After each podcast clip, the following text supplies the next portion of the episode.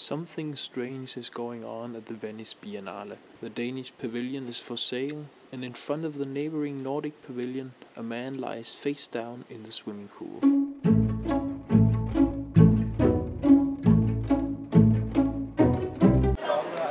Who is uh, this guy? Mr. The problem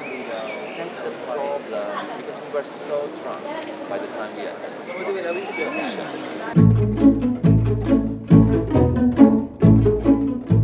There's so many reasons for collecting, almost as many reasons as there are collectors.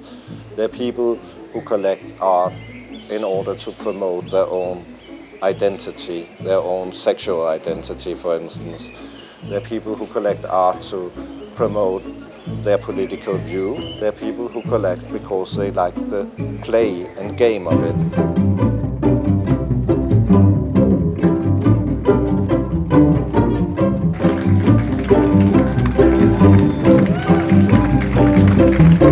Well, dare say it's always nice to be mentioned. Oh, okay. So Mr. B was most likely a dirty old man who probably had a poor young lover that he abused um, emotionally, and eventually he snapped, and the young lover took the kitchen knife and stabbed him in the back and threw him in the pool. But actually, there was no blood, so maybe it was just pills.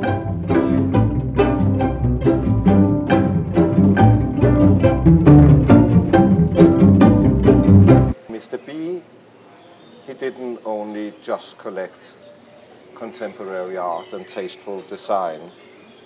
He was also a passionate collector of used swimwear from his ex-lovers.